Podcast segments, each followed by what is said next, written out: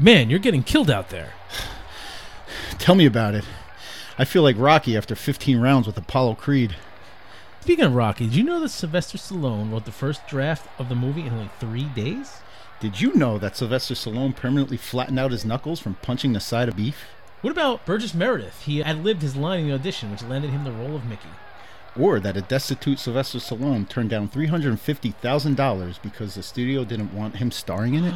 Well, you can find this out and much, much more by listening to Rocky Minute, the fan podcast that covers the Rocky movies one minute at a time. You can find us on duelinggenre.com. Now get back out there and knock this bum out.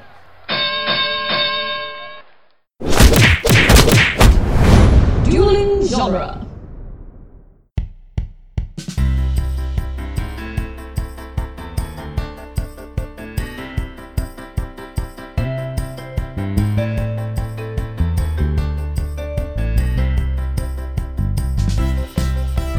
Hello, everyone, and welcome to the Protagonist Podcast, where each week we look at a great character in a great story. I'm Joe Dorowski, And I'm Todd Mack. and this week we are discussing James, Toby, Blinky, Arg, and Claire from the TV series Troll Hunters. And I just want to make it clear that Arg is always written out capital A, capital A, capital A, capital R, capital R, capital G, capital G, capital H, capital H when I looked it up when I was trying to find With an, with an exclamation. Always has an exclamation point on it as well. Yes, Arg. Great character name. So good. Uh, Troll Hunters, if you are unfamiliar listeners, it is available on Netflix for streaming and it tells the story of a young boy who gets a magical amulet and is then christened the Troll Hunter. And he gets introduced into a crazy world of magical creatures that were all around him and he just never knew it. And this was not a patron listener request, Todd. This is one that you had suggested. Uh, and so I guess I'll, I'll put it to you first. How did you come to Troll Hunters and why did you think it's something we should cover on the podcast? We I watched podcast I watched uh, Troll Hunters with my kids last summer. Um, in the evenings we would like watch an episode before bedtime. And it was just something that I saw on Netflix. I saw that it was uh, done by Guillermo del Toro and um and I thought, you know, let's give it a shot. And we loved it. And in fact, most nights we could not watch only one episode. uh, it's really hard to watch just one episode of this. Um, it's very well paced, and uh, the characters are great. And it's a, just a it's an awesome kind of hero's journey story with really fun characters. It's funny. Uh, it's touching. I think it it touches on some important themes, and uh, so I, I think it fits well with uh, with our podcast. Yeah, I had heard um heard it recommended like just on entertainment websites when it first premiered and I think I recommended it to my daughter and she said she was going to watch it and usually when she's watching a show for the first time I watch the first episode or two just to make sure tone and content are fine. Um and I remember enjoying that, but that's all I watched at that time. And so then you said we should do this soon and you had suggested um well uh, the pilot and then an episode in the middle of the first season and an episode at the end of the first season. And I kind of binged maybe the first five or six episodes to get a feel for all the characters. And then I jumped up to the 13th episode and then the, the, I think it's the 26th episode. Twenty six. I felt like I Mhm. missed a lot of plot, but I had gotten to know the characters enough. Uh, though there were some interesting things, like someone was missing a hand all of a sudden, and people had switched allegiances. Uh, so lots of twists and turns in, in the plot, but I really enjoyed it. Um, it's the animation is done really well. Um, this is um, television animation, but it's like definitely a step up in terms of what they do with, uh, background images and the smoothness of all the CGI and the way they move the camera through the CGI realms. Like it, it felt film quality on that level. Mhm. I think the voice acting is excellent. Yes, fantastic voice cast, um, which uh, I'll get to in a moment as we, as we dive into a little bit more information. But yeah, the, just the quality does feel like a step up of what you'd see uh, for an animated series as um, like on broadcast television. And also the the storytelling, like I said, I I've only done like a, a whole bunch of the at the very beginning, and then I jumped to the thirteenth and then the twenty fifth. Um, this is like heavily serialized storytelling. Like you you really got to follow it uh, but it's still kid friendly and it's inviting kids to engage with this kind of long form storytelling that I think is a good thing as well. Yep. All right. So, um, as we've kind of already talked a little bit about, Troll Hunters is an animated series developed by Gu- Guillermo del Toro that streams on Netflix. It tells the story of a teenage boy named James who finds a magical object that turns him into the Troll Hunter, and it introduces him into a magical world. Now, you may think, based on the title, he's going to hunt all trolls. Don't think that, because there are good good trolls who have their troll hunter to hunt the bad trolls, to fight, fight the bad trolls. Um, James is voiced by Anton Yelchin. Uh, Toby is voiced by Charlie Saxton. Blinky is voiced by Kelsey Grammer. Arg is voiced by Fred Tatasciore. And Claire is voiced by Lexi Medrano. That's kind of the core group that we get, at least in the first season.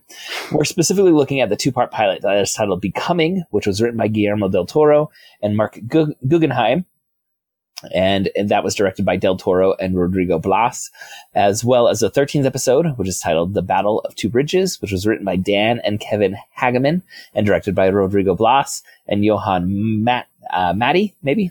It's M A T T E. Not sure on the pronunciation there. The season one finale is called Something Rotten This Way Comes, and that was written by Dan and Kevin Hageman and AC Bradley, and it was directed by Elaine Bogan. So, a little bit of trivia about Troll Hunters.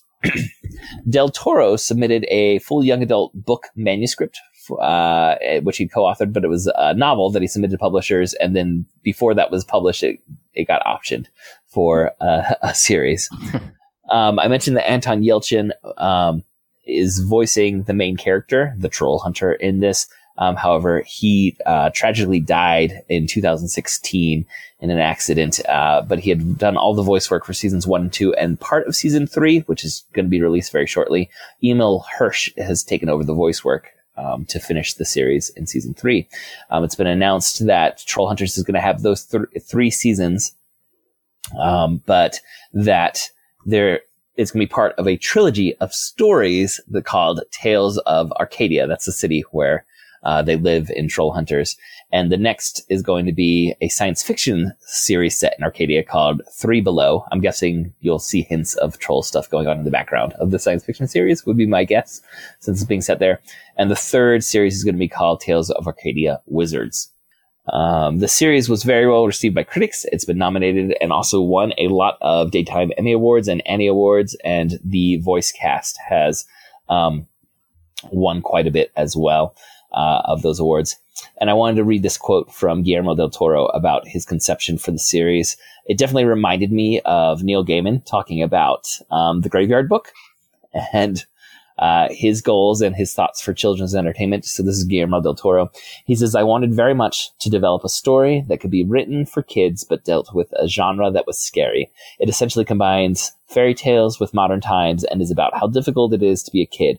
Normally kids are idealized in animated films, but the growing pains married with the notion that there's a world right next to us that is completely plagued by creatures of ancient lore, it's thematically fitting with the rest of my stuff. Which, yes, Yes. yeah, That absolutely. does sound like a Guillermo del Toro project right there. yeah. All right. Before we get Todd uh, giving us the summary of several episodes, so might be a little longer summary. I don't know, Todd. Uh, It's not too long, actually. Okay. Before we move on to that, listeners, we want to thank each and every one of you for listening, and we especially want to thank those of you who support us on Patreon. If you would like to support us financially, we invite you to go to patreon.com slash protagonist and support our show with at least a dollar per month. All supporters on Patreon at any level receive access to our special quick casts, which are shorter episodes in which we break down newly released films and trailers.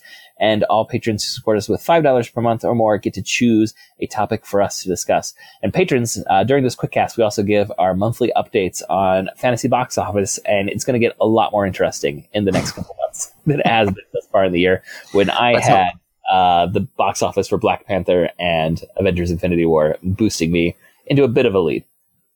But Todd has Yes. several of his blockbuster blockbuster tentpole films coming out soon. So I don't think that lead I think I have my largest league right now at this time of recording that I'm gonna have all year long. Yep. Let's hope so. All right, Todd, you want to the, the long summary of Troll Hunters? Okay, full synopsis. Here we go. This is season one, episode one. It's called Becoming. This is part one. So it's dawn. This is prologue. It's dawn in Arcadia Oaks. It's uh, there's two fierce looking trolls, and they face each other underneath uh, a city bridge. Kanjigar is the troll hunter. Bular is his nemesis. This fight is made all the more intense because the sunlight uh, burns the trolls, so they have to fight in, in the shade. Uh, Bular wants an amulet that Kanjigar has in his armor. And just as Bular appears to have the upper hand, Kanjigar throws himself off the bridge, landing in a stony heap at the bottom uh, uh, in this uh, like dry canal bed. Um, unable to recover the amulet because it's in the sunlight, the furious Bular leaves for now. In another part of the city, uh, young Jim Lake wakes up and skillfully makes breakfast and lunch for himself, his mother, and his best friend, uh, Tubby, uh, Toby. he is quite tubby, but his name is Toby, Tobias. As the boys ride their bikes to school, they take a shortcut through the canal right next to the bridge. And when they get there, the amulet calls out to Jim. Uh, and so he picks it up and throws it in his, uh, in his bag.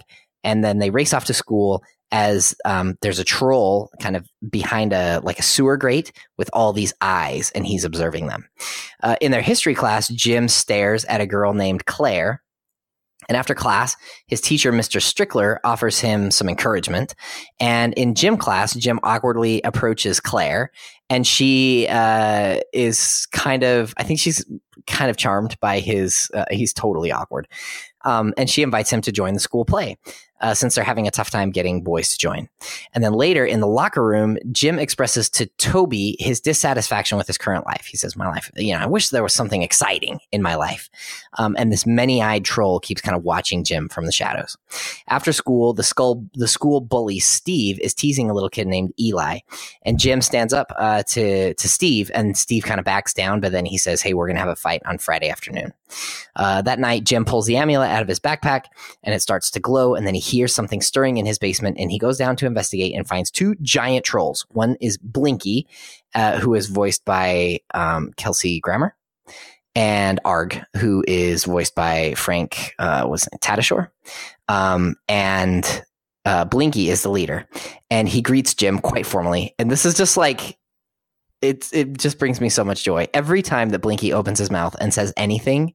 I smile because he's just awesome. Um, so Blinky tells Jim that there is a vast world of trolls living beneath uh, the humans, and Jim has been called as the troll hunter. And Jim faints, and then he wakes up in the morning, and he goes to school, and he he tells he, he wants to tell Mister Strickler, uh, his history teacher, about this, but he he kind of halfway tells him, and then he chickens out, and and he's leaving.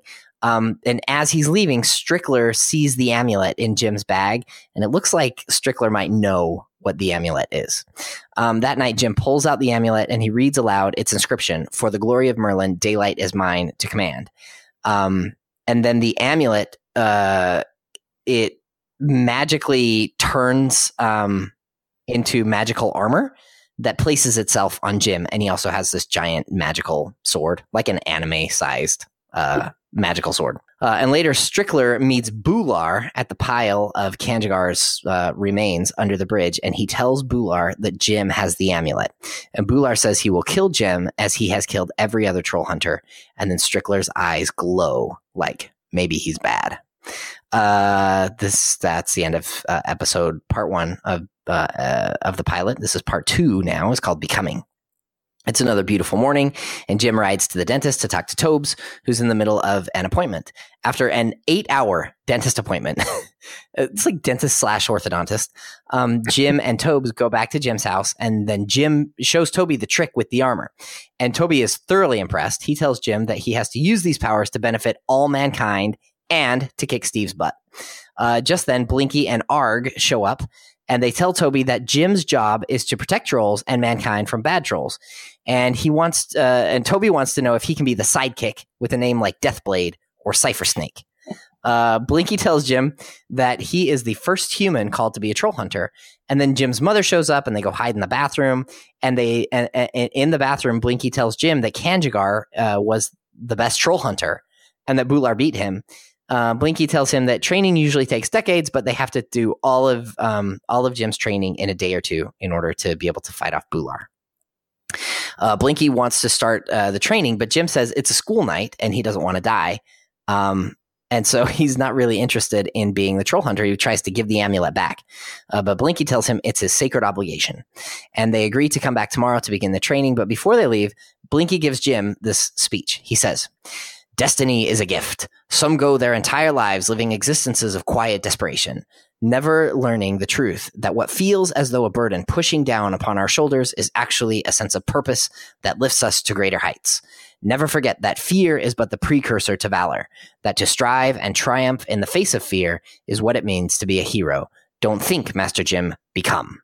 So the next day at school, the amulet suddenly transforms Jim and uh, he runs into the locker room to hide. And Strickler, who's suspicious, goes into the locker room looking for him, and he finds Jim dressed in his armor. And Jim tells him that the, the that this attire is for the auditions for Romeo and Juliet. And so he runs to the audition, and he's nervous about the whole situation. He doesn't know the play, and but he's inspired by Claire's pretty eyes, and so he just recites Blinky's speech about destiny and uh, being a hero, and everyone is pressed, impressed, including Claire. And on their way home, on the ride home, Bular shows up and challenges Jim and the sun is setting and things don't look good, good for Jim and Toby, but they use their wits and their bike skills to escape. And they find Blinky and Arg, who says he won't fight Bular because he's a pacifist. And Arg is just enormous and looks incredibly fierce, but apparently he's a pacifist. And Jim finally is able to don the armor just in the nick of time to defend his friends. And he has these amazing sword skills because he has amazing cooking skills, apparently. Um, but even still, he is no match for Bular. But thankfully, he's ma- he's able to make it through a magic portal um, just in time, uh, and he, they make it into Heartstone Troll Market, uh, which is where all the trolls live, and they're supposed to be only good trolls there, and the bad trolls can't make it in. And that's the end of the pilot. So now we're going to skip ahead 13 episodes, and I'll try to kind of fill you in on what uh, what we've missed here. But it's it's an, uh, a rainy morning in Arcadia Oaks, and it's the day of the Romeo and Juliet performance. So Jim has got the part of Romeo, and Claire, of course, will be will be Juliet. And Jim and Toby are listening to a message on Jim's phone uh, that is telling them that Blinky has been captured by Strickler, who is a changeling which is a troll that can shapeshift into a human. And now, if you've listened to any episodes of this uh, podcast, you know that I do not do well with shapeshifters. And uh, and Strickler is a shapeshifter. He's a troll in a human's body. So uh, Strickler is using Blinky to get to Jim, who is the only one who can open a magical bridge that will allow Bular's father Gunmar to come out of the Darklands and wreak havoc on humans and trolls alike. So those are the stakes uh, Jim is in the hospital because the night before he's he he'd been attacked by monsters, and his mother, who is a doctor, is terrified for him, and she asks him for the truth, but he can't tell her. And um, it, eh, it, eh, I mean, even like even if he want wanted to, he's just too scared uh, because, and he's worried for her, and so he doesn't tell her, and she's hurt that he won't tell her the truth, and she knows that he's lying to her, uh, and so it's kind of sad. So Jim has a warrior troll friend whose name is Draal. And Draal was the son of Kanjigar, and he wanted to be the next troll hunter, and they were enemies for a bit, but now they're friends. And Draal has taught Jim how to fight. So Jim's actually pretty good with his with his magical anime sword now. Uh, Claire has also just found out that trolls exist, and she saved Jim's life in the process. And she's worried about Jim making not making call time for the play tonight. Uh, and Jim says, "Don't worry, I'll be there." And so Jim goes uh, to meet Strickler, and they go to the bridge. It's in a it's in a museum. And just as Jim is about to pull the put the amulet in the bridge, his friends arrive. So Arg and Draal, and even Toby dressed in homemade armor. And this is an amazing like hero's entrance. Um, made all the better because Toby has like an iPod uh, taped onto the front of his cardboard armor, and he pushes play on it. Um, thinking that it's going to be like rock music because you know like they're ready to rock uh, and it's like elevator music. He has to flip through he has to flip through the playlist to find the right playlist. It's um very funny. Uh, and then this mighty battle ensues. And i should mention here that claire's baby brother enrique has been replaced by a changeling whose name is not enrique. And um i mean it's it's not not enrique it's just that's his name not Enrique. Um, and they always call him not Enrique, and it's hilarious. Um, and he looks he looks like an adult troll in a toddler sized body, and he wears a diaper. and at first he was bad, but he actually kind of bonds with Claire. Um, and so in this episode, we see him kind of becoming even more good. Um, in the fight, Strickler overpowers Jim and forces the amulet into the keystone, which opens the bridge. And then Not Enrique tries to pull the amulet out, but he can't. And then Draal uh, comes and he is able to pull the amulet out of the bridge, and it destroys the bridge um, before before what's his name Gunmar can get out of the Darklands. So uh, situation is saved, um, but Draal's arm turns to stone in the process and then it crumbles. So the gang escapes into the sewers, and Jim is carried by a current into the canal that runs underneath the bridge uh, from the beginning of the series. This is one where Bular had killed Kanjigar. But this time, however, Jim uses his smarts and his skills, and he kills Bular um, with his with his anime sword. Uh, and then, but then Bular's not totally dead. He comes out of the water, and Arg smashes him because Bular's about to hurt Toby, uh, and Arg goes bananas and and uh, smashes uh, Bular, which breaks his oath of pa- pacifism, but we see him um, saving Toby's life. And the relationship between Toby and Arg is super sweet all through this um, through the series. So Jim makes it back just in time for the play, and afterwards, Jim promises Claire that he will find her brother even if he has to go into the Darklands himself. All the trolls in Heartstone Market congratulate Jim. Uh, everything looks happy, but Strickler is still at large, and they have to get Enrique back from the from the Darklands. So um, a few episodes earlier, Toby and Jim had released released this little gnome into the Darklands to look for Enrique because they had a they had a portal into into the Darklands, but it's only it's tiny, and so they have to send this little gnome, and the gnome's name is Gnome Chomsky, um, which is just amazing. Did you know that? Yeah, I, okay. I, I think they call it that at the end. I love the, in the series finale. And I, I love quite a I lot of that. His name is Gnome Chomsky. Yeah. Um, and then that, so the little gnome at the end of this episode, he finds the place in the Darklands where the babies are kept. So okay, now we're gonna this, go ahead. That, that, for me, when he's going through to find the baby, uh-huh. I I don't think I'd seen in the episodes. I saw that there was more than one baby, and then when he gets there and there's all these swinging bassinets like dangling yes. from ropes, it is one of the creepiest moments. And I, I absolutely know it is one of those like what stage in life you're at, it's going to hit you differently. But as a parent with a young child, yes. like it hits pretty hard to see a monster that has kidnapped all these infants, and you know there's probably changelings in all those infants' cribs in their yes. homes. Yep, yep. So now we're going to jump forward 13 more episodes to get to episode 26, which is called Something Rotten This Way Comes. So in the interim, I'm going to try to fill you in. Strickler has unleashed this terrible monster that's called Angor Rot. He's a He's a super bad troll. And uh, Strickler has also been captured by the good trolls, and he's in a cage in Troll Market. And also in a battle with Angor Claire accidentally allowed Angor to steal her Horngazel, which is the kind of the key to get into Troll Market. Um, so so now they know that Angor is going to have access to Troll Market. Um, some of the some of the good trolls want to kill Strickler, but Jim wants to protect him. And now the trolls want to kill Jim as well because um, because he's protecting Strickler. Uh, but then all of Jim's friends uh, stand by him, and the other trolls back down. And they all realize that they have to prepare the troll market for Angor Rot uh, to show up. It's very um, Three Amigos uh, preparing the uh, preparing the town. So Gnome Chomsky is back now, and he has a message telling Jim that Gunmar is going to come after him and everyone he loves. Strickler tells Jim that he can cut Angor Rot's eye. So Angor Rot has an eye that they have stolen from him, and uh, and it's like a a stone eye. And uh, and Strickler tells Jim that he can cut this eye like uh like polish it down um, and then it fits inside of the back of the of the amulet, and it and it levels up Jim's armor.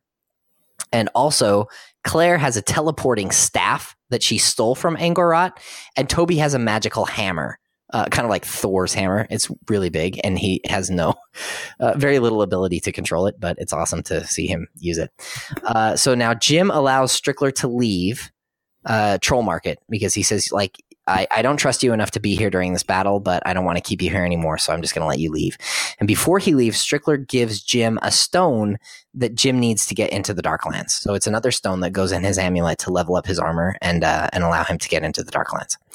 So Angor Rot uses a diversion to sneak into Troll Market, and he has brought this magical army made of um, rocks they look like they're made out of sugar candy, like sugar. What what were those? rock candy, right? Rock candy. Thank you. They, they look like they're made out of rock. Candy. the sugar water, color it, and you leave a string in there, and it Yep, yep, yep. bonds with the string. That's exactly what it looks like. Um, so there are these monsters made out of uh, rock candy, and then uh, Jim faces Angor and his friends. Um, and so Jim faces Angor and his friends fight the magical army, uh, but soon the evil army seems to be overpowering everybody. And then Angor throws a knife at Toby when he has his back turned, and Arg throws himself in front of the blade, and it saves Toby's life, but Arg turns to stone, um, which is just super sad. Um, I had not spent 26 episodes with these characters, and it was sad for me. Like it's so sad. It lands, the emotionality of it still lands, even if you're skipping ahead 13 episodes. because they bond. I like they've they've been bonding this whole time. Like at the beginning, Calls him Wingman, right? yeah, yeah, because they play video games together, and uh, and he calls him his wingman while they're playing video. Because Arg lives in Toby's house for a while, um, and his grandma is blind, his nana, and so she can't tell that Arg is not human because she can't see very well. I mean, and, and so anyway, it's very funny. But but Toby and Arg are like um, the very best of friends. And it's very sad uh, when Arg sacrifices himself for Toby. So now Jim le- leads Angor into this giant like training contraption room, like a like a danger room kind of, um, and they get locked in. Uh, and uh, and Jim is fighting Angor, and then Claire uses her teleporting staff to teleport Toby into the air right above Angor, and then he and Jim together uh, they kind of hit him at the same time. Jim with his sword and uh, Toby with his hammer, and they turn Angor to stone and they smash him. Isn't it with Angor's own dagger and something about that? It seemed like. Ah, yeah, maybe. Um, so in his death, the spirits of the troll hunters that Angor had killed are released back home, and Kanjigar shows up in spirit and he apologizes to his son Draal for having pushed him away, and he tells him he's proud of his son, and uh, all the friends weep and they embrace the stone Arg, and then Jim walks away and puts Gunmar's eye, uh, the stone from Gunmar's eye, into his amulet, and he exclaims, "For the doom of Gunmar, Eclipse is mine to command." And his armor glows um, like dark and red. Uh, it, before this, it's been glowing blue, um, and now it glows red. And he reforms the bridge, and he goes into the Darklands alone to find Enrique, and that's the end. Oh, good summary, Todd, and thank you for filling Thanks. me in. Yeah. uh, some of what I had missed. So I know there was a lot of jumping around, but I feel like this arc is so well done um, that we see these characters in these like three different um, points in the story, and there's so much development that goes on uh, among them that I wanted to kind of try this format of trying like a little from the beginning, a little from the middle, and a little at the end, and see how our conversation goes. So Yeah, sorry I, we I spoiled think- the whole first season, but well, I, you know, the fair warning, it is available on Netflix, and then the the second season is up at the time of this recording, and I think yes, it is. Yeah. may show up before this even drops, like sometime between when we're recording now and when this drops. The third season is going to show up. Yeah, and we have not. Um, I have not finished the second season. We're maybe three episodes in or four episodes into the second season right now. Okay. Um, w- my first note, um, even in again not watching all twenty six episodes, I put hero's journey, but with room to breathe. hmm Like, um, it felt like uh, watching the handful of episodes at the beginning, and then the middle, and then the end, and like knowing that there must be a lot that happens in between. hmm Um, that this as a season is going to hit all the points of the hero's journey that we come to expect, but it's not going to feel rushed. Like that, it, it doesn't feel like the talents are gained too quickly or the relationships are forged too instantaneously. Which when you Mhm. see a hero's journey in a two-hour film, sometimes like it's familiar enough that we kind of give it a pass, but it, it is rushed. like Right. you know, in, in Act Two, they gain every skill they need to win the battle in Act Three, and in this, it, it was um, it was nice to know that you know this is really going to be ten plus hours of him gaining the skills to fight the big bad at the end of the first season, Uh huh. which isn't even really looming bad because that guy's still in the uh, what what's the name of the other place? Gunmar is in the Darklands. Yeah. Yeah. So even at this point, he's not you know fighting the the big bad that we've been warned about for the entire series, but he had to get Mhm. you know the, this many hours of practice and this many adventures of improving his skills to be able to fight you know the the mid level boss that Mhm. he's fighting in this in, in this season. Yeah, and I, I mean, um, it's interesting th- thinking about the hero's journey. So, hero's journey, you have a call, and then you have the um, the ultimate boon, which is like the prize. And the call and the prize in like classic hero's journey, they're connected. So, in in that case, um, the ultimate boon is killing Bular and and saving them from the from the bridge being uh, built and and that happens i mean often in storytelling that happens late um, and in fact one of the like a storytelling trick is that um, sometimes uh, writers will have a hard time with the third act because they don't they don't know what to do with the third act or they don't know what to do with the second act. And um, and one storytelling trick is if you can have the second act end with the hero getting um, the ultimate boon then you can have a, a whole third act for uh, learning how to become master of both worlds and going through apotheosis. And there's so much, so much more development that can happen after a- after the ultimate boon. And sometimes um, writers will hang on to that for too long, and then everything gets rushed at the end because you have to get the ultimate boon and you have to.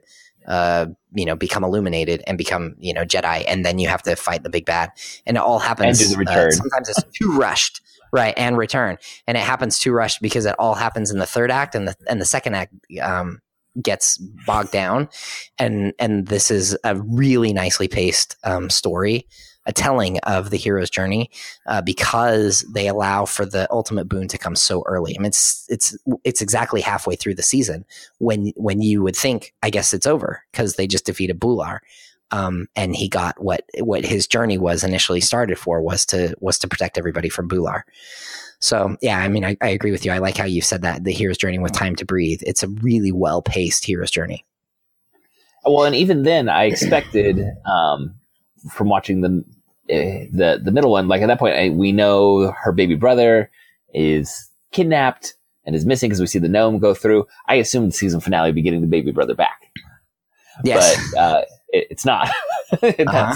that's apparently the season two arc is still going to be getting the baby brother back. So like it's it's still pushing off some of our expectations, um, which I, I think it must be very nice to be partnered with Netflix and be allowed to have you know the number of episodes to tell the story they want. Um, um, I don't I don't know what all their relationship is, but there are certainly um, on on even when when networks uh, TV shows are doing some long form storytelling and they get twenty episodes to do it, there's often the, like this lag point where like, well, this isn't really the right pace to tell our long form story.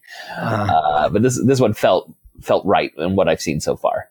and if if I had a bunch of money and Guillermo del Toro came to me and said, "I've got a story I'd like to tell," I would say, "Go ahead and tell your story." um, Yeah. that would be your response. he's pretty he's pretty good at what he does. I agree with you, Todd, that if Guillermo del Toro comes to you with a request to tell a story, you should just say yes. But how many of his projects have we heard announced that never come to fruition? That's true. Um, That is even true. in researching the trivia for this, it, it uh, multiple articles mentioned like, oh, this was been greenlit, but first he's going to be completing at the Mountains of Madness, which is in pre-production on. yeah. Uh, which, uh, if if you're a fan of Guillermo del Toro, you know that movie never came out. Okay. Point, point taken. I, but I agree with the principle that you're stating because when his stuff does get finished, it seems to be very well received in general.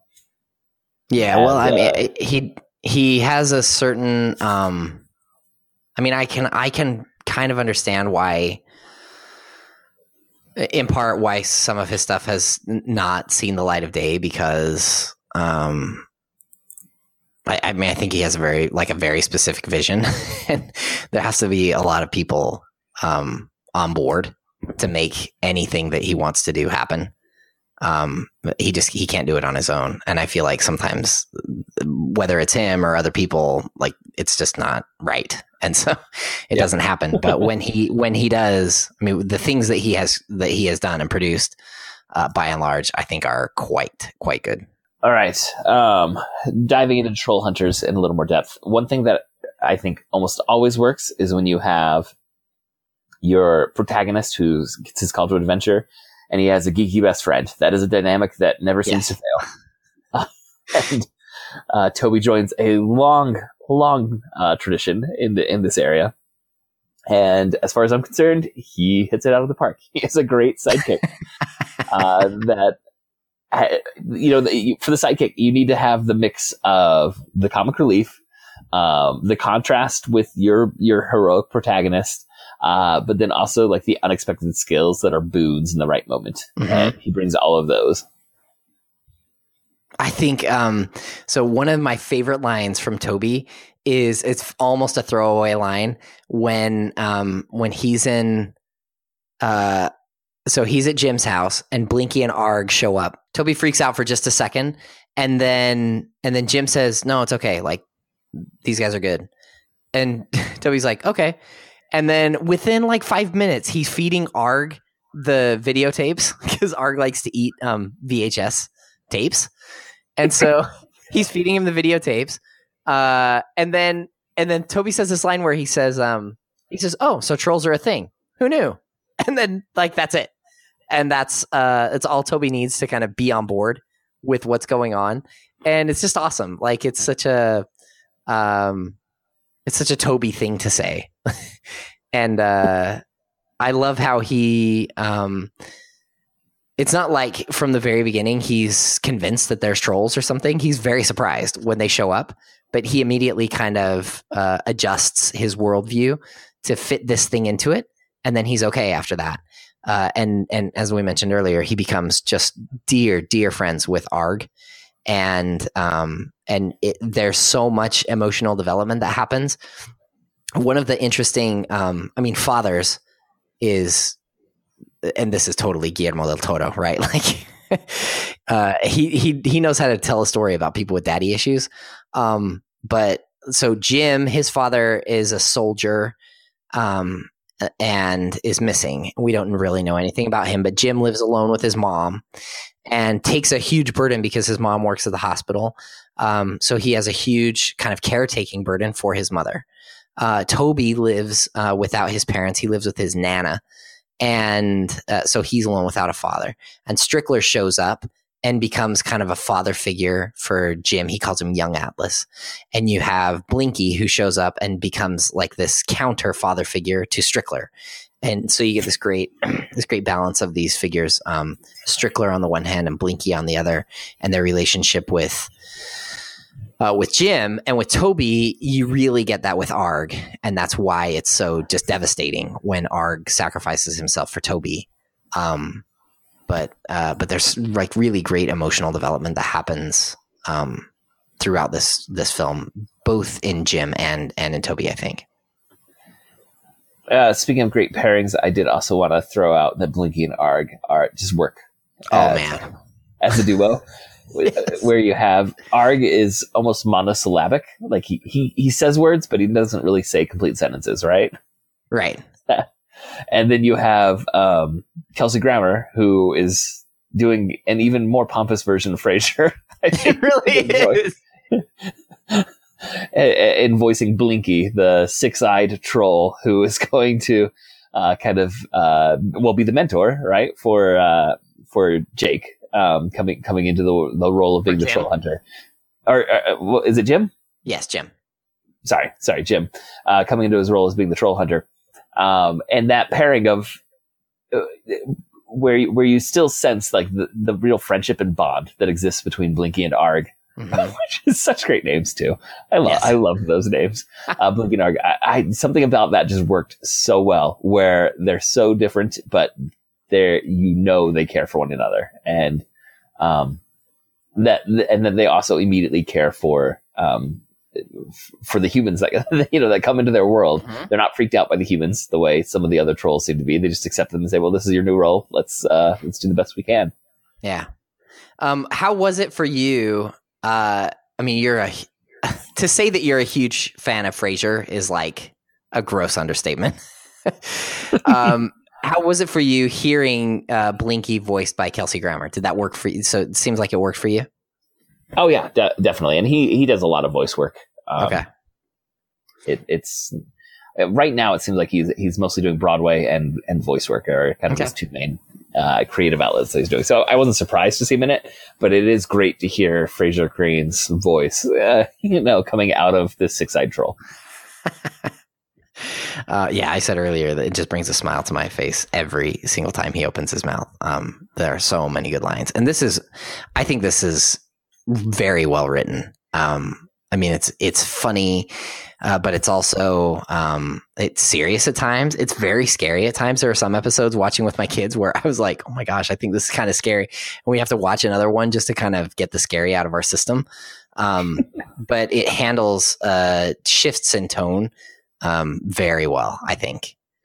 Yeah, uh, I, I think we've already done a good job of praising kind of how the the narrative is structured, the you know the plot and the, the development and the, the the room to breathe for these characters as they as they change and evolve. Um, like the characters from the pilot to episode twenty six, they they they've changed, but you get to see the change happen throughout the series. But uh, the dialogue is also pretty whip smart, I think. Yep. um, in uh, the, the little asides that can make you laugh out loud. Um, the and there's also just excellent delivery from from all the cast members. hmm Um, one transition that I didn't really get to s- sense as much is Claire jumping from the beginning to the middle and then to episode 26 when she Uh-huh. is eh, like, um, I think, ha- I'm trying to remember in episode 13, did she know about the trolls yet? Um, yes, barely. yes. Okay. So it's the Uh, episode. It's the epi- it's episode twelve when she learns about the trolls, which is interesting to me because if you look at the opening credits, she's there. In the opening credits, you know that she's eventually going to be part of this team, but they allow for a, a, a long time. I mean, eleven episodes for her to develop and for her relationship with Jim to develop. It's very. I think it's very satisfying the way that she is pulled into the story, and they let Toby kind of take the heavy lifting eh, early on and they let Jim's relationship with Claire uh, develop slowly, and it works. But yeah, so it's it's episode twelve where she finally becomes aware that there are trolls. Um, she does not handle it as well as Toby does, partly because her brother. She finds out that her brother is a changeling, and that uh, Enrique is actually not Enrique. Um, So she keeps that from a secret from her parents, right? With the Yes. goal that they're going to get the real Enrique back, Enrique back, and just just swap. Yes, yeah, that's the plan. Okay. But but all through this, she develops a relationship with Not Enrique, um, to the point where there's a there's a there's a part where she saves him, um, and he says, "Thanks, sis," and it's like they they have this great brother sister relationship. Uh, it's pretty great. So how does she then? Uh, uh, well, this is one thing that I in, in these kinds of stories where you have uh, the young protagonist who has a parent figure, right? In Mhm. this case, his mom, and and so often the, the beats of the story are it's kept a secret the entire time, uh, and, and you kind of are also waiting for like the revelation to happen. Um, and and so Claire is one of the earlier ones who's like the outsider that gets brought in. So like Mhm. Jim and, and Toby are right from episode one. They're they're outsiders coming in. They get used to the world, and then halfway through the first season, you're allowed the beat of like someone else now coming in, and and you know we we're gonna explore a different reaction to discovering that Uh-huh. there are trolls and monsters all around us all the time, and we've just never known. Um, a- and, it seems like she. You said she doesn't take it as well, but by episode 26, she's running around with some magic staff that's opening portals, and she's a pretty competent fighter, too. Oh yeah, um, yeah. by Her not taking it do- well lasts does not last very long. She just is surprised. I mean, she's very Yeah. She's surprised by the whole thing, and she's not like Toby, where you know, in within ten seconds, she's like, you know, Toby says, "Oh, so uh, trolls are a thing? Who knew?" And then he's like, totally fine. Um, she's very concerned about her brother, um, and her house getting torn up by you know fighting these uh, Waka Chaka guys, and uh, so yeah, but but very quickly she gets on board. She's uh, she's an important part of the team, and in the end, she's the Now, one that gets Angor Rot's staff because of because of her. I mean, she she earns it because she she's the one that gets it. Okay, does uh does Jim uh does his mom find out? Uh, it's so sad. Oh my gosh. So Strickler starts Strickler starts making moves on Jim's mom, and Jim knows that Strickler is a changeling, but there are really compelling reasons for Jim to not say anything. And um, like I think that I think a spell gets cast on his mom, where if he hurts, yes, if he hurts Strickler, it hurts his mom, like physically hurts his mother. So he can't attack Strickler, and he can't do anything about this situation because anything that he does to Strickler um, immediately impacts his mother, and it's like heartbreaking.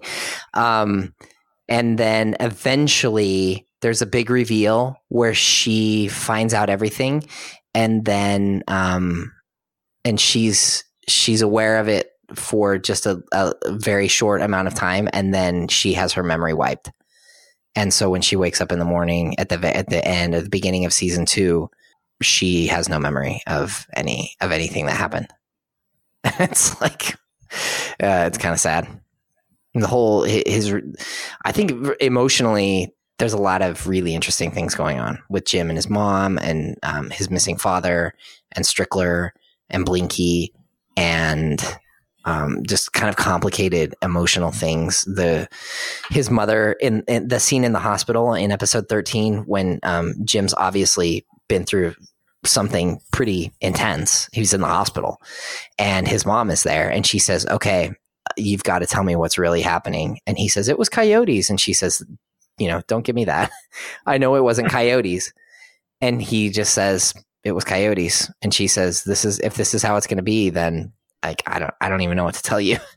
You know, and she just walks out like knowing that he's lying to her and he knows that he's lying to her um, and there's nothing that either of them can really do about it. And it's just, it's kind of heartbreaking. But those are the big reveals. I mean, the, Claire is the, really the only one that gets fully pulled in. Steve has mm. kind of moments where he's aware of crazy stuff that's going on, but he's never he's never fully pulled in. He's not um well, what's the girl's name in uh in Buffy? There's a lot of I think there's a lot of similarities between this and Buffy, but um the girl that is that was uh, literally the next point is, I was going to make. Um, was what was that this uh, a lot of the premise and the issues that need to be dealt with because of uh, it being a young character, um, you know, entering this world of monsters. It definitely was evocative of Buffy. yeah. Um, it didn't feel derivative, but like there's there's enough overlap that I, I think Mhm. it's an obvious connection to be to be making. Yes, and the similarities between what's going on in the magical world and what's going on in the in the real world, um, and the way that those things kind of uh, mirror each other. Um, I think I think that they they get some of that at least from Buffy.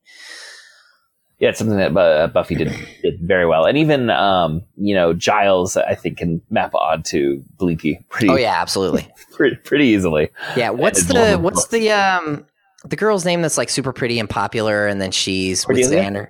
Cordelia, yes. Um, I feel like Steve is kind of the Cordelia of this um of this, uh, but he never gets pulled completely in like Cordelia does. So Steve's not going to help anchor the spinoff that's coming. yeah, he's not the same as the Steve in uh Stranger Things. Isn't that his name, Steve? Oh, he had the best character arc of any character Yes. arc. Yeah. Yeah, definitely. Like thinking of evolution of characters, that's that's one of my favorite evolutions ever. It's pretty good. That's pretty good. Um, okay, so uh, we've kind of talked about Toby, Blinky, Arg, and Claire. What about uh, James? Right, The- Jim? Jim. I keep saying I wrote James down on the book. Well, his or, name is uh, James. Lake Jr. But they But call him Jim. Jim. Yeah. Okay. Uh, let, us talk about him a little bit. Uh, what stands out about him as a protagonist? For I, I mean, this is a kid series, but I think it's supposed to be uh, all ages in the best way. Um, because Yes. I think there's kid series that are kind of boring and insulting for adults to watch, and then there's all ages where it's like really anyone can sit down and enjoy this. And I I file this into the the proper all ages setting for me. Yes, absolutely. Um, well, Jim, we know that Jim has a good heart from the very beginning. Uh, his opening scene is him making this amazing meal uh, for his mom and for Toby, and he's good. I mean, he's totally competent from the from the get go. Uh, and the way, it, I mean, it's it's really. I, I think it's a great scene. The the cooking scene at the beginning. He's got this knife, and he's very. Um, he's just very adept. He's very good at, at doing this thing that he does, and he cares about his mom, and he's a very good friend, and he's amazing at riding his bike. So he's already done a lot of kind of heavy lifting um, to become like a good guy. And uh, so he's not a total weakling. He's not picked on at school. Um, he's not coming from a place of weakness. Uh, he does seem dissatisfied with his life, and he mentions on uh, a few different occasions to Toby, like, "Wow, do you ever just feel like there's something more out there?" Like, I mean, he does get Luke. You know, he does get some of Luke uh, kicking rocks on Tatooine, um, but he's far more competent than than Luke is uh, at the beginning of, of New Hope. I love that. Um, Luke rocks on Tatooine. Yeah. you put that was Well, that's um I mean uh, it's that's super common at the beginning of um at the beginning of a hero's journey is you know like oh my life is not great. And not great can be everything from uh you know where like Jim's situation where he just is like I don't know I just feel like there's something that's not right um all the way to like Hunger Games where you're living in a concentration camp basically. Um and uh so but but i think it's interesting that jim comes to this hero's journey really from a place of strength and also from a situation where his world is not that bad. Um he does not have a father and that weighs on him. And um strickler calls him young atlas uh, because he's um because he carries the world on his shoulders uh, because of his relationship with his mom. Um but he doesn't seem unhappy. And uh, so it's an interesting idea to take a hero who's already like doing quite well um, and then kind of see what happens when you give him a call to adventure right. That's something I've go ahead Uh, um, I have one of my my book manuscripts. One of my goals was to do uh, the the young hero called to adventure, but have them happy, like Mhm. and a healthy relationship with their parents, not be angsty. Uh, you know, broken and on the journey, they realize that they really do love their parents or any of that, which are all beats that that we get pretty regularly um, in in these kinds of stories. And it seems like uh, in this case, he has a good relationship with his mom. His hero's journey is going to actually strain that relationship because he's going to be lying to her in a way that he never has before. Yep. Like he's never kept this level of secret, um, wh- which I think is an interesting dy- dynamic to kind of explore. But I like what you said about him being like competent and you know not not in a bad place. I was kind of expecting uh, when we got to the thirteenth episode, and what's the name of the big bad on the other side of the gate? gunmar I, I like I don't think this is really going to happen, but I was like, I wonder if at this point we've had like changelings, uh, these these monsters who appear as humans. I wonder if this is his dad. was was one, like he was on Earth as a human, and his mom never knew, and he disappeared because as a troll he got trapped on this other side. Um, I don't think that's where this is going to go at all. Uh, but it was like the thought cropped, you know, popped in my head because you, you don't introduce these kinds of father issues without some sort of um, you know key aspect of the of the story. Uh, and it may be in this case that it's just that it allows blinky to step in as a father figure. Yeah. Uh, you know like the, the mentors to, to, to step in. I do think that the dad is going to become important um, but i haven't i mean he hasn't it hasn't become a, a big deal yet from from what i've Right. seen. But this is i mean at the very bottom of the hero's journey is reconciliation with the father and, well and also because he's the first human to ever been a troll hunter i was wondering if he had troll Yes. blood. hmm Yeah. Um, it's totally possible. Uh, I think allowing Jim to move into this hero's journey from a position of strength um, makes his uh, his his initial competency as a troll hunter um, make sense. So we see him, you know, riding his bike super fast with Toby and doing tricks and uh, going off of jumps and things like that. So when they have to do that to get away from Bular, uh, feels natural. Um, and we see him wielding this knife at the beginning um, with just incredible skill. and so when he has to use his sword, um, he also is able to do that with some competency, and he's not amazing at it, and he barely escapes with his life. But um, but both of those things are set up in the beginning of the uh, of the of those episodes so that it doesn't feel totally weird. Like oh yeah right, like he could just use a sword. Um, and what they're saying is well, he's a pretty smart kid, and he's also physically um, capable. of doing things. And so, you know, maybe he's not an amazing swordsman, but he's also not uh, totally incompetent.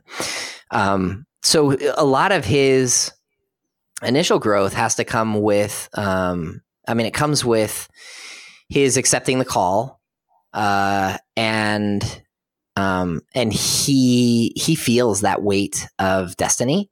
Um, kind of, it's kind of similar to uh, to Buffy, and that it's like, you know, why has this chosen you? Well, just because it did, and you have to do it because if you don't, then really bad things are going to happen.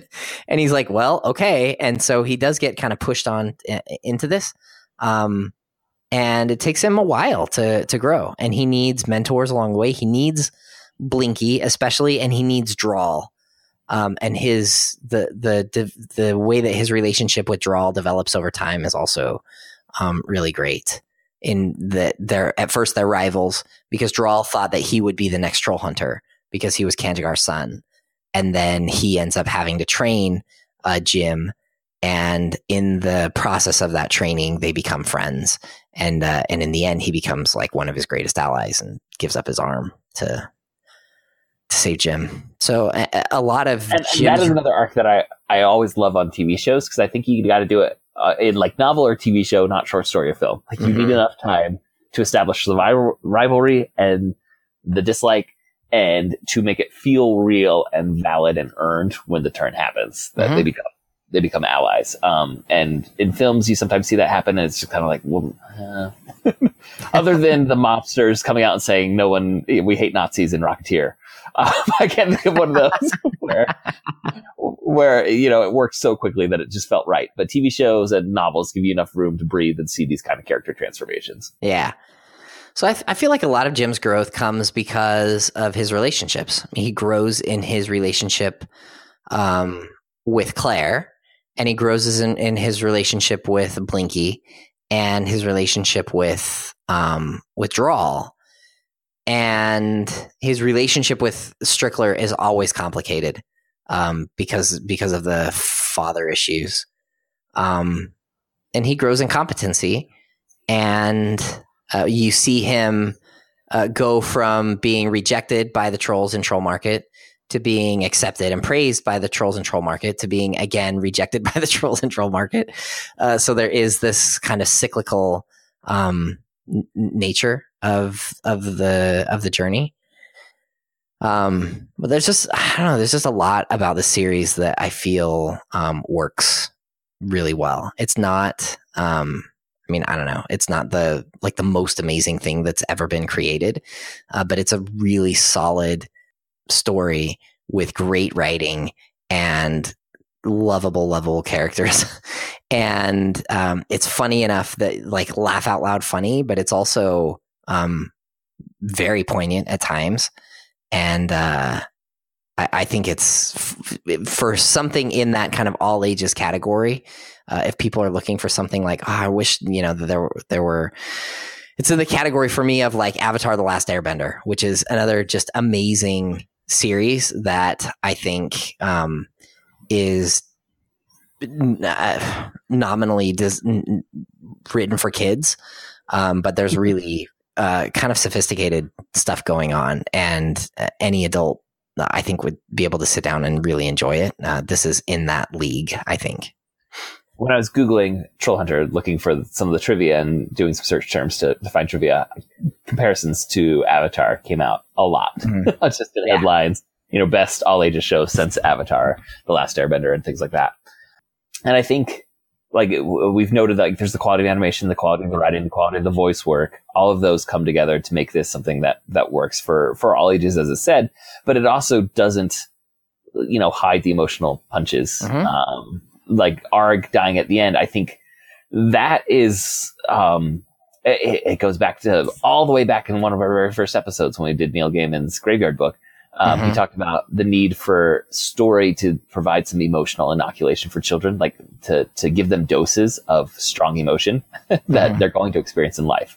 And I think Arg turning stone at the end, like it's sad, and I'm sure for kids who have watched all 26 episodes, it's going to be really sad to see this character that they've come to love uh, turn to stone and die. Like he he dies. This isn't I don't I don't think there's gonna be hand waviness that brings Arg back. Um, or, or at least it didn't feel that way. Um, that you know that it was set up for like, don't worry, kids, this is, they're gonna find a way to make this okay. Um, but I think a parent being able to talk with a young kid about that kind of sadness when it's a troll, you know, an animated troll that turned to stone on Yeah. a TV show, uh, would allow, you know, even as a young kid, like just a, it's not going to be the same emotional toll of a loss of a real life loved one, but it's going to be, you know, open the door for that kind of acknowledgement that these are emotions you're going to be feeling in life. And Yeah. like, I, again, I love that phrase, the emotional inoculation. Just give you a, a small dose to allow your, your mind to start dealing with some of these feelings that are going to come in life. Yeah, and they do come, and they do. Yeah. My kids are. I feel like all of my kids, in their own way, are you know just struggling with the fact that life is hard, and you don't you don't get everything you want, and and a lot of it is just hard, and and when you're a kid, you don't like that. I remember being. I was probably eight years old, seven years old, and I was at a piano lesson and I was sitting on the bench, and my piano teacher said, Have you even practiced this week? And I said, No. And he said, Do you even like work? And I said, No. he said, He said, I don't even know why I'm bothering with you. I don't know why I'm wasting my time trying to teach you. And I just sat there and wept on his piano bench.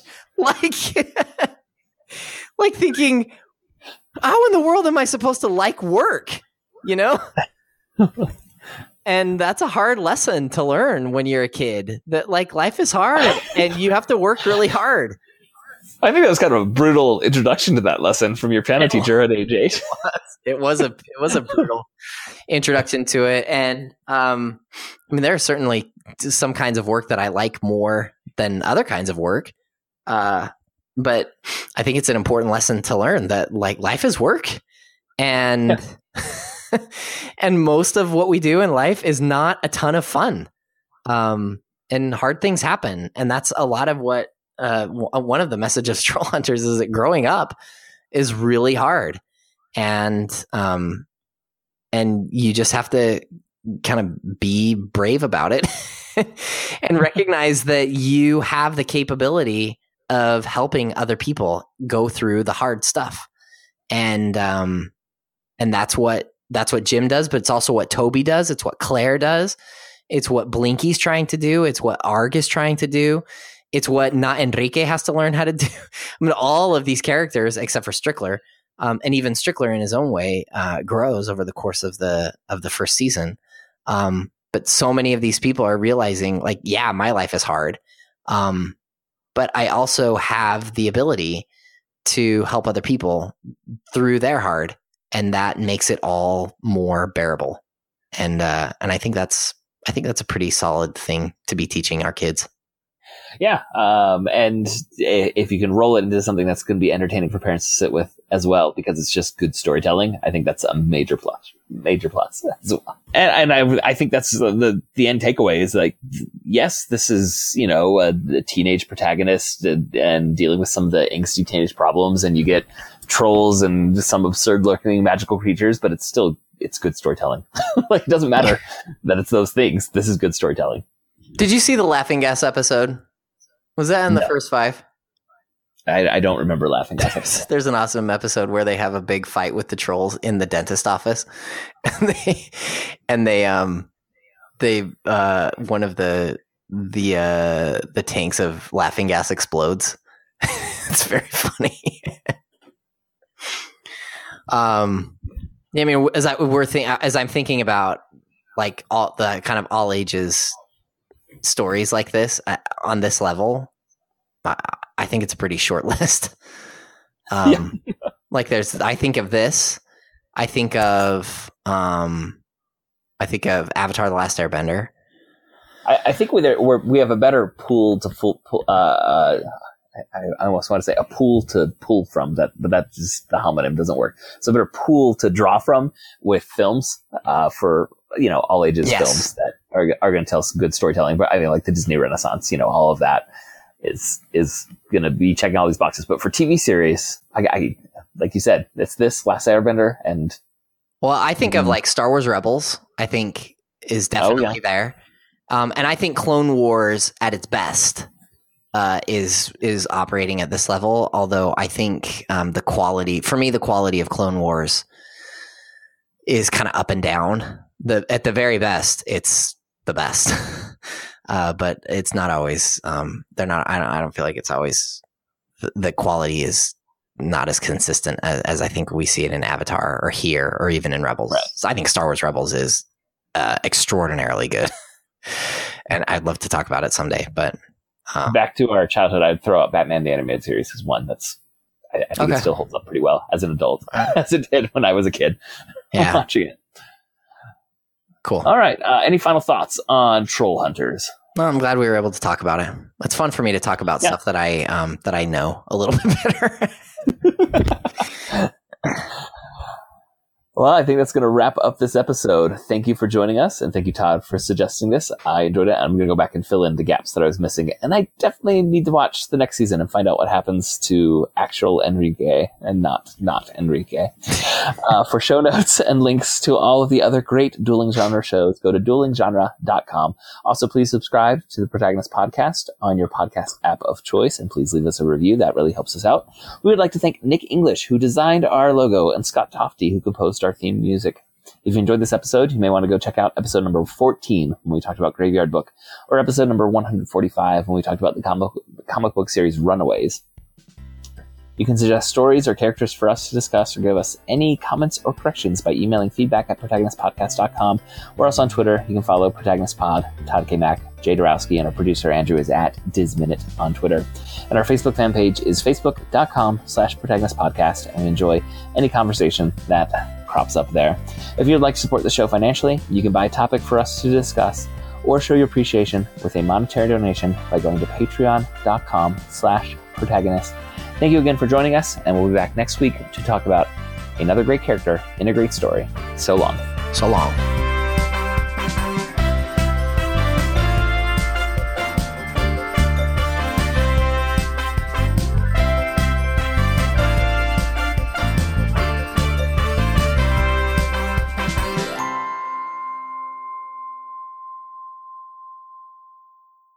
Do you know why? Why? Because it's twelve thirty. You need to be asleep, my man.